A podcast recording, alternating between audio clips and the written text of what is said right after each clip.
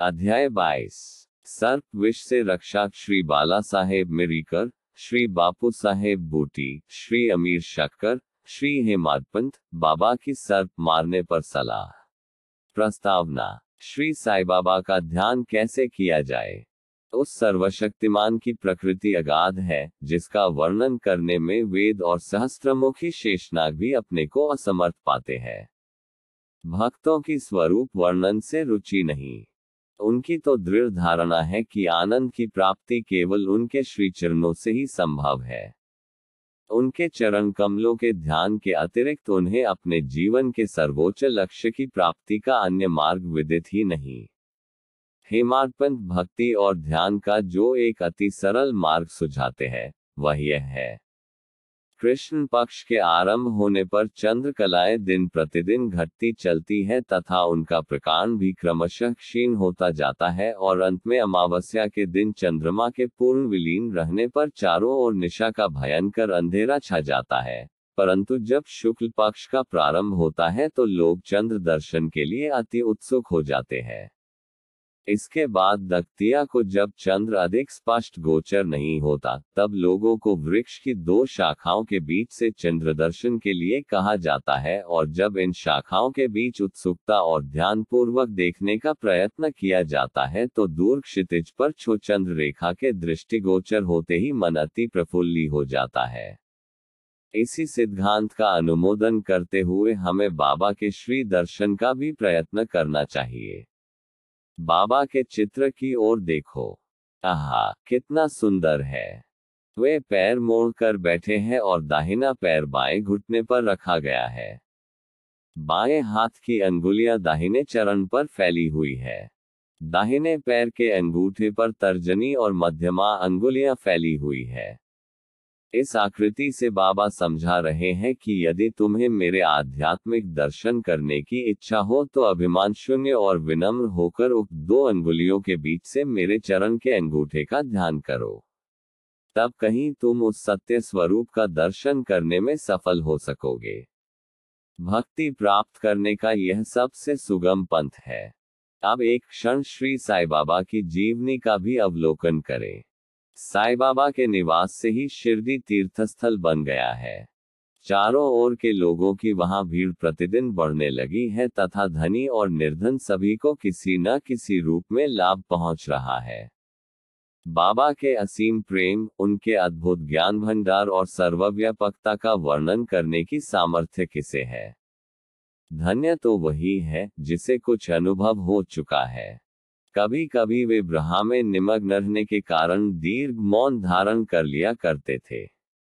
कभी कभी वे चैतन्य घन और आनंद मूर्ति बन भक्तों से घरे हुए रहते थे। कभी दृष्टांत देते तो कभी हास्य विनोद किया करते थे। कभी सरल चित रहते तो कभी कुदरी भी हो जाया करते थे। कभी संक्षिप्त और कभी घंटों प्रवचन किया करते थे। लोगों की आवश्यकतानुसार ही भिन्न भिन्न प्रकार के उपदेश देते थे। उनका जीवनी और अगाध ज्ञान वाचा से परे थे। उनके मुखमंडल के अवलोकन, वार्तालाप करने और लीलाएँ सुनने की इच्छाएँ सदा अतृप्त ही बनी रही। फिर भी हम फूले न समाते थे। जलवृष्टि के कणों की गणना की जा सकती है। वायु को भी चर्म की थैल में संचित किया जा सकता है। परंतु बाबा की लीलाओं का कोई भी अंत न पा सका। अब उन लीलाओं में से एक लीला का यहाँ भी दर्शन करें। भक्तों के संकटों के घटित होने के पूर्व ही बाबा उपयुक्त अवसर पर किस प्रकार उनकी रक्षा किया करते थे। श्री बाला साहेब मिरिकर जो सरदार काका साहेब के सुपुत्र तथा कोपर गाँव के मामलतदार थे, एक बार दौरे पर चितली जा रहे थे। तभी मार्ग में वे साई बाबा के दर्शनार्थ शिरडी पधारे। उन्होंने मस्जिद में जाकर बाबा की चरण वंदना की और सदैव की भांति स्वास्थ्य तथा अन्य विषयों पर चर्चा की। बाबा ने उन्हें चेतावनी देकर कहा कि क्या तुम अपनी दघार कामाई को जानते हो? श्री बाला साहेब इसका कुछ अर्थ न समझ सके, इसलिए वे चुप ही रहे। बाबा ने उनसे पुनः कहा कि जहाँ तुम बैठे हो वही दघार कमाई है। जो उसकी गोद में बैठता है, वह अपने बच्चों के समस्त डहकों और कठिनाइयों को दूर कर देती है। यह मस्जिद माए परम दयालु है। सरल हृदय भक्तों की तो वह माँ है और संकटों में उनकी रक्षा अवश्य करेगी। जो उसकी गोद में एक बार बैठता है, उसके समस्त कष्ट दूर हो जाते हैं। जो उसकी छत्र छाया में विश्राम करता है, उसे आनंद और सुख की प्राप्ति होती है।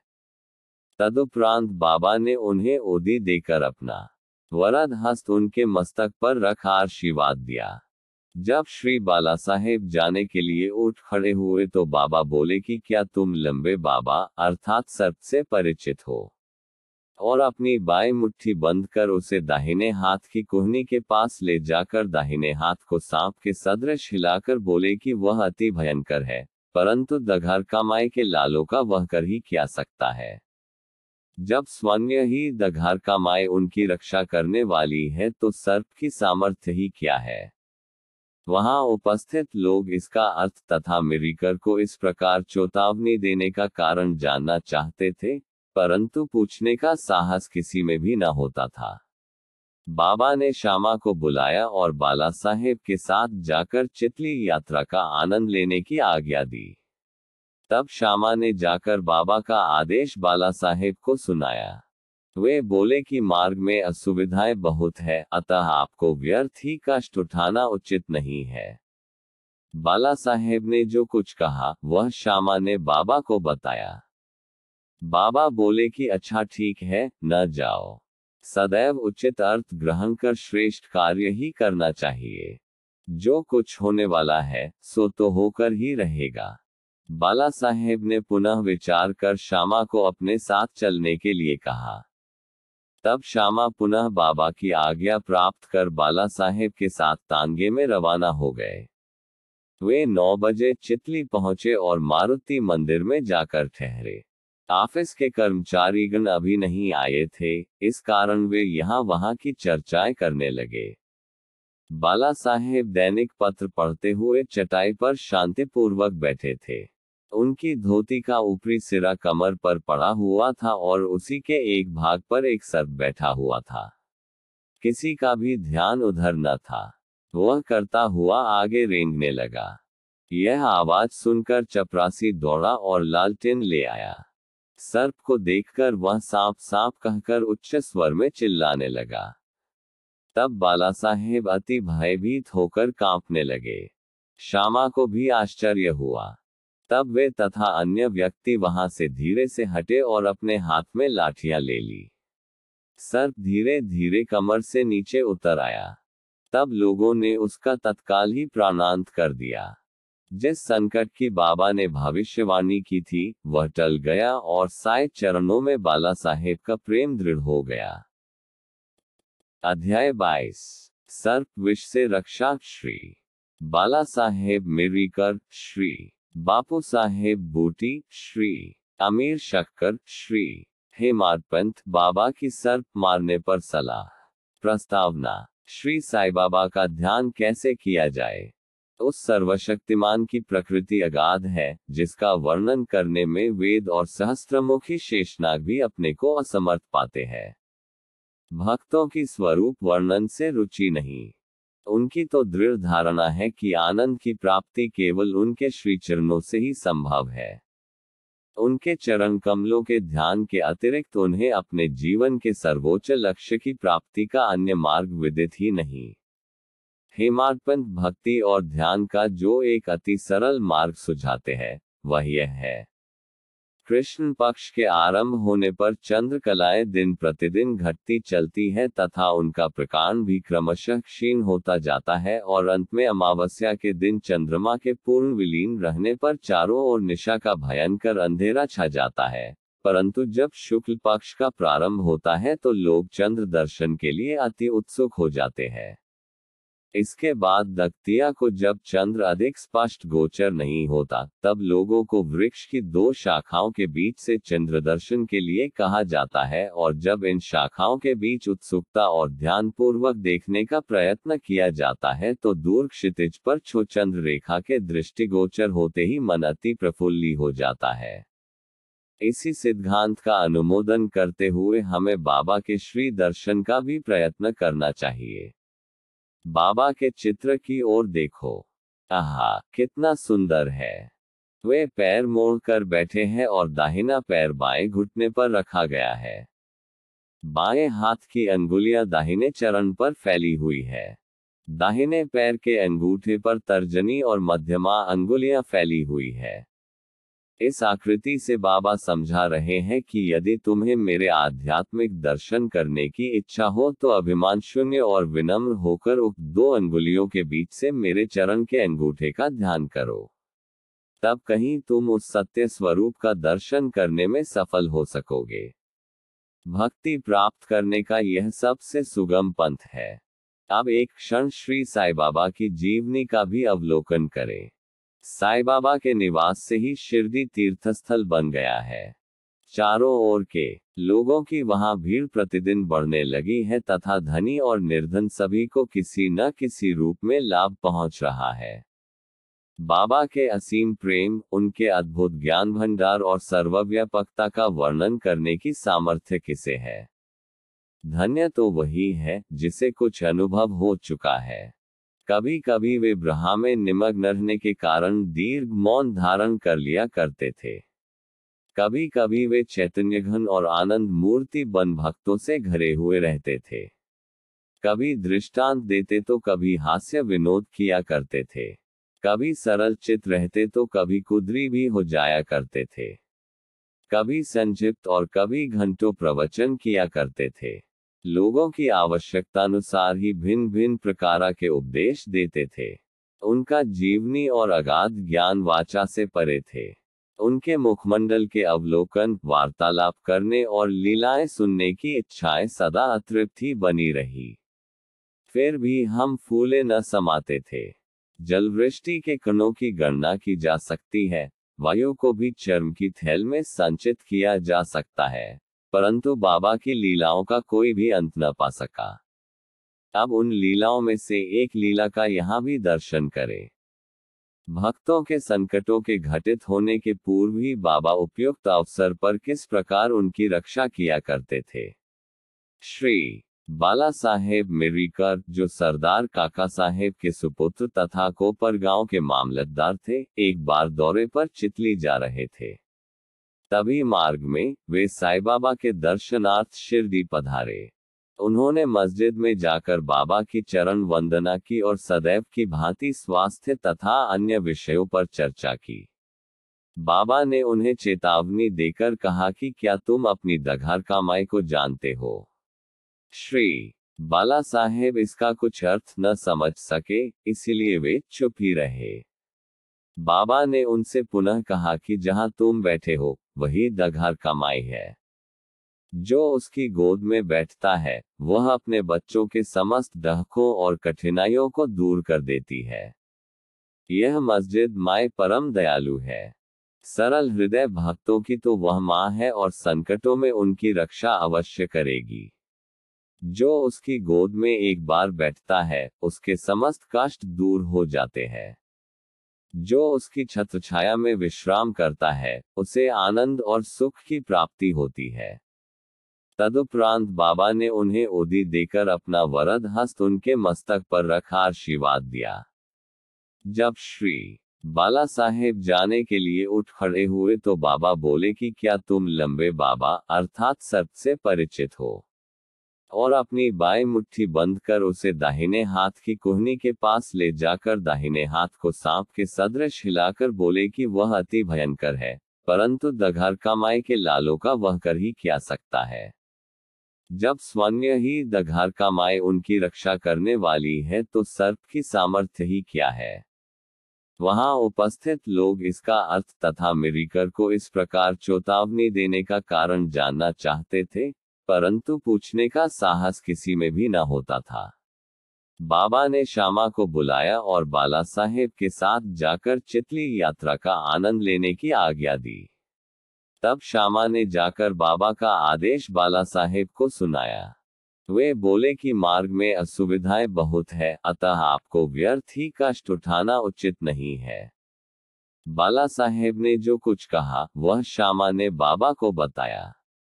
बाबा बोले कि अच्छा ठीक है, न जाओ। सदैव उचित अर्थ ग्रहण कर श्रेष्ठ कार्य ही करना चाहिए। जो कुछ होने वाला है, सो तो होकर ही रहेगा। बाला साहेब ने पुनः विचार कर श्यामा को अपने साथ चलने के लिए कहा। तब श्यामा पुनः बाबा की आज्ञा प्राप्त कर बाला साहेब के साथ तांगे में रवाना हो गए। वे नौ बजे चितली पहुँचे और मारुति मंदिर में जाकर ठहरे। ऑफ़िस के कर्मचारीगण अभी नहीं आए थे, इस कारण वे यहाँ वहाँ की चर्चाएँ करने लगे। बाला साहेब दैनिक पत्र पढ़ते हुए चटाई पर शांतिपूर्वक बैठे थे। उनकी धोती का ऊपरी सिरा कमर पर पड़ा हुआ था और उसी के एक भाग पर एक सर्प बैठा हुआ था। किसी का भी ध्यान उधर न था। वह करता हुआ आगे रेंगने लगा। यह आवाज़ सुनकर चपरासी दौड़ा और लालटेन ले आया। सर्प को देखकर वह सांप सांप कहकर उच्च स्वर में चिल्लाने लगा। तब बाला साहेब अति भयभीत होकर कांपने लगे। श्यामा को भी आश्चर्य हुआ। तब वे तथा अन्य व्यक्ति वहाँ से धीरे से हटे और अपने हाथ में लाठियाँ ले ली। सर्प धीरे धीरे कमर से नीचे उतर आया। तब लोगों ने उसका तत्काल ही प्राणांत कर दिया। जिस संकट की बाबा ने भविष्यवाणी की थी, वह टल गया और साय चरणों में बाला साहेब का प्रेम दृढ़ हो गया। बापू साहेब बूटी, एक दिन महान ज्योतिषी, श्री नाना साहेब बेंगले ने बापू साहेब बूटी से जो उस समय शिरडी में ही थे, कहा, आज का दिन तुम्हारे लिए अत्यंत अशुभ है और तुम्हारे जीवन को भयप्रद है यह सुनकर बापू साहेब बड़े अधीर हो गए। जब सदैव की भांति वे बाबा के दर्शन करने गए तो वे बोले कि ये नाना क्या कहते हैं? वे तुम्हारी मृत्यु की भविष्यवाणी कर रहे हैं, परंतु तुम्हें भयभीत होने की किंचित मात्र भी आवश्यकता नहीं है। इनसे दृढ़तापूर्वक कह दो कि अच्छा देखे, काल मेरा किस भांति अपहरण करता है। जब संध्या समय बापू अपने श्रोच गृह में गए तो वहाँ उन्हें एक सरपत दिखाई दिया। उनके नौकर ने भी सर्प को देख लिया और उसे मारने को एक पत्थर उठाया। बापू साहेब ने एक लंबी लकड़ी मंगवाई, परंतु लकड़ी आने से पूर्व ही वह सांप दूरी पर रेंगता हुआ दिखाई दिया। और तुरंत ही दृष्टि से ओझल हो गया। बापू साहेब को बाबा के अभयपूर्ण वचनों का स्मरण हुआ और बड़ा ही हर्ष हुआ। अमीर शक्कर। अमीर शक्कर कोरले गाँव का निवासी था, जो कोपर गाँव तालुके में है। वह जाति का कसाई था और बांद्रा में दलाली का धंधा किया करता था। वह प्रसिद्ध व्यक्तियों में से एक था। एक बार वह गठिया रोग से अधिक कष्ट पा रहा था। जब उसे खुदा की स्मृति आई, तब काम धंधा छोड़कर वह शिरडी आया और बाबा से रोग निवृत्ति की प्रार्थना करने लगा। तब बाबा ने उसे चावड़ी में रहने की आज्ञा दे दी। चावड़ी उस समय एक अस्वास्थ्यकारक स्थान होने के कारण इस प्रकार के रोगियों के लिए सर्वथा ही अयोग्य था। गाँव का अन्य कोई भी स्थान उसके लिए उत्तम होता, परंतु बाबा के शब्द तो निर्णयात्मक तथा मुख्य औषधि स्वरूप थे। बाबा ने उसे मस्जिद में न आने दिया और चावड़ी में ही रहने की आज्ञा दी। वहाँ उससे बहुत लाभ हुआ। बाबा प्रातः और सांकाल चावड़ी पर से निकलते थे तथा एक दिन के अंतर से जुलूस के साथ वहाँ आते और वहीं विश्राम किया करते थे। इसलिए अमीर को बाबा का सानिध्य सरलतापूर्वक प्राप्त हो जाया करता था। अमीर वहाँ पूरे नौ मास रहा। जब किसी अन्य कारणवश उसका मन उस स्थान से उब गया, तब एक रात्रि में वह चोरी से उस स्थान को छोड़कर कोपरगांव की धर्मशाला में जा ठहरा। वहाँ पहुंचकर उसने वहाँ एक फकीर को मरते हुए देखा, जो पानी मांग रहा था। अमीर ने उसे पानी दिया, जिसे पीते ही उसका देहांत हो गया। अब अमीर किंकृत्य विमूढ़ हो गया। उसे विचार आया कि अधिकारियों को इसकी सूचना दे दूँ तो मैं ही मृत्यु के लिए उत्तरदायी ठहराया जाऊँगा और प्रथम सूचना पहुँचाने के नाते कि मुझे अवश्य इस विषय की अधिक जानकारी होगी, सबसे प्रथम मैं ही पकड़ा जाऊँगा। तब बिना आज्ञा शिरडी छोड़ने की उतावली पर उसे बड़ा पश्चाताप हुआ। उसने बाबा से मन ही मन प्रार्थना की और शिरडी लौटने का निश्चय कर उसी रात्रि बाबा का नाम लेते हुए पौफटने से पूर्व ही शिरडी वापस पहुंचकर चिंता मुक्त हो गया। फिर वह चावड़ी में बाबा की इच्छा और आज्ञानुसार ही रहने लगा और शीघ्र ही रोग मुक्त हो गया। एक समय ऐसा हुआ कि अर्धरी रात्रि को बाबा ने ज़ोर से पुकारा कि, ओ अब्दुल, कोई दुष्ट प्राणी मेरे बिस्तर पर चढ़ रहा है। अब्दुल ने लालटेन लेक बाबा का बिस्तर देखा, परंतु वहाँ कुछ भी न दिखा।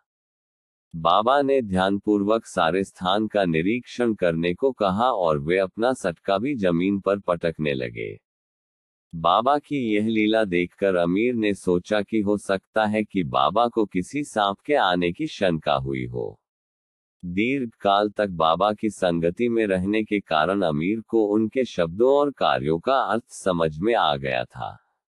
बाबा ने अपने बिस्तर के पास कुछ रेंगता हुआ देखा, तब उन्होंने अब्दुल से बत्ती मंगवाए और एक सांप को कुंडली मारे हुए वहाँ बैठे देखा, जो अपना फन हिला रहा था। फिर वह सांप तुरंत ही मार डाला गया। इस प्रकार बाबा ने सामयिक सूचना देकर अमीर के प्राणों की रक्षा की। हेमाडपंथ बिच्छू और सांप। बाबा की आज्ञानुसार काका साहेब दीक्षित शेखनाथ महाराज के दो ग्रंथों भागवत और भावार्थ रामायण का नित्य पारायण किया करते थे। एक समय जब रामायण का पाठ हो रहा था, तब श्री हेमाडपंथ भी श्रोताओं में सम्मिलित थे। अपनी माँ के आदेशानुसार किस प्रकार हनुमान ने श्री राम की महानता की परीक्षा ली, यह प्रसंग चल रहा था। सब श्रोता जन मंत्रमुग्ध हो रहे थे तथा हेमाड पंत की भी वही स्थिति थी। पता नहीं कहाँ से एक बड़ा बिच्छू उनके ऊपर आ गिरा और उनके दाहिने कंधे पर बैठ गया, जिसका उन्हें कोई भान तक न हुआ। ईश्वर को श्रोताओं की रक्षा स्वयं करनी पड़ती है। अचानक ही उनकी दृष्टि कंधे पर पड़ गई। उन्होंने उस बिच्छू को देख लिया। वह मृत प्राय सा प्रतीत हो रहा था। मानो वह भी कथा के आनंद में तल्लीन हो।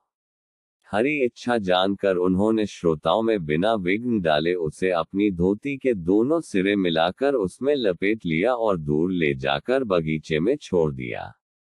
एक अन्य अवसर पर संध्या समय काका साहेब वाड़े के ऊपरी खंड में बैठे हुए थे। तभी एक सांप खिड़की की चौखट के एक छिद्र में से भीतर घुस आया और कुंडली मारकर बैठ गया। बत्ती लाने पर पहले तो वह थोड़ा चमका, फिर वहीं चुपचाप बैठा रहा और अपना फन हिलाने लगा। बहुत से लोग छड़ी और डंडा लेकर वहाँ दौड़े। परंतु वह एक ऐसे सुरक्षित स्थान पर बैठा था, जहाँ उस पर किसी के प्रहार का कोई भी असर न पड़ता था। लोगों का शोर सुनकर वह शीघ्र ही उसी छिद्र में से अदृश्य हो गया, तब कहीं सब लोगों की जान में जान आई। बाबा के विचार। एक भक्त मुक्ताराम कहने लगा कि चलो अच्छा ही हुआ, जो एक जीव बेचारा बच गया। श्री हेमाडपंत ने उसकी अवहेलना कर कहा कि सांप को मारना ही उचित है। इस कारण इस विषय पर वाद विवाद होने लगा। एक का मत था कि सांप तथा उसके सदृश जंतुओं को मार डालना ही उचित है, किंतु दूसरे का इसके विपरीत मत था। रात्रि अधिक हो जाने के कारण किसी निष्कर्ष पर पहुँचे बिना ही ही उन्हें विवाद स्थगित करना पड़ा। दूसरे दिन यह प्रश्न बाबा के समक्ष लाया गया। तब बाबा निर्णयात्मक वचन बोले कि सब जीवों में और समस्त प्राणियों में ईश्वर का निवास है, चाहे वह सांप हो या बिच्छू। वे ही इस विश्व के नियंत्रण करता है और सब प्राणी सांप, बिच्छू इत्यादि उनकी आज्ञा का ही पालन किया करते हैं। उनकी इच्छा के बिना कोई भी दूसरों को नहीं पहुँचा सकता। समस्त विश्व उनके अधीन है तथा स्वतंत्र कोई भी नहीं है। इसलिए हमें सब प्राणियों से दया और स्नेह करना चाहिए। संघर्ष एवं वैमनस्य या संहार करना छोड़कर शांत चित से जरीवन व्यतीत करना चाहिए। ईश्वर सबका ही रक्षक है। श्री सद्र गुरु साइनाथार्पण मुस्तु। शुभ भवतु।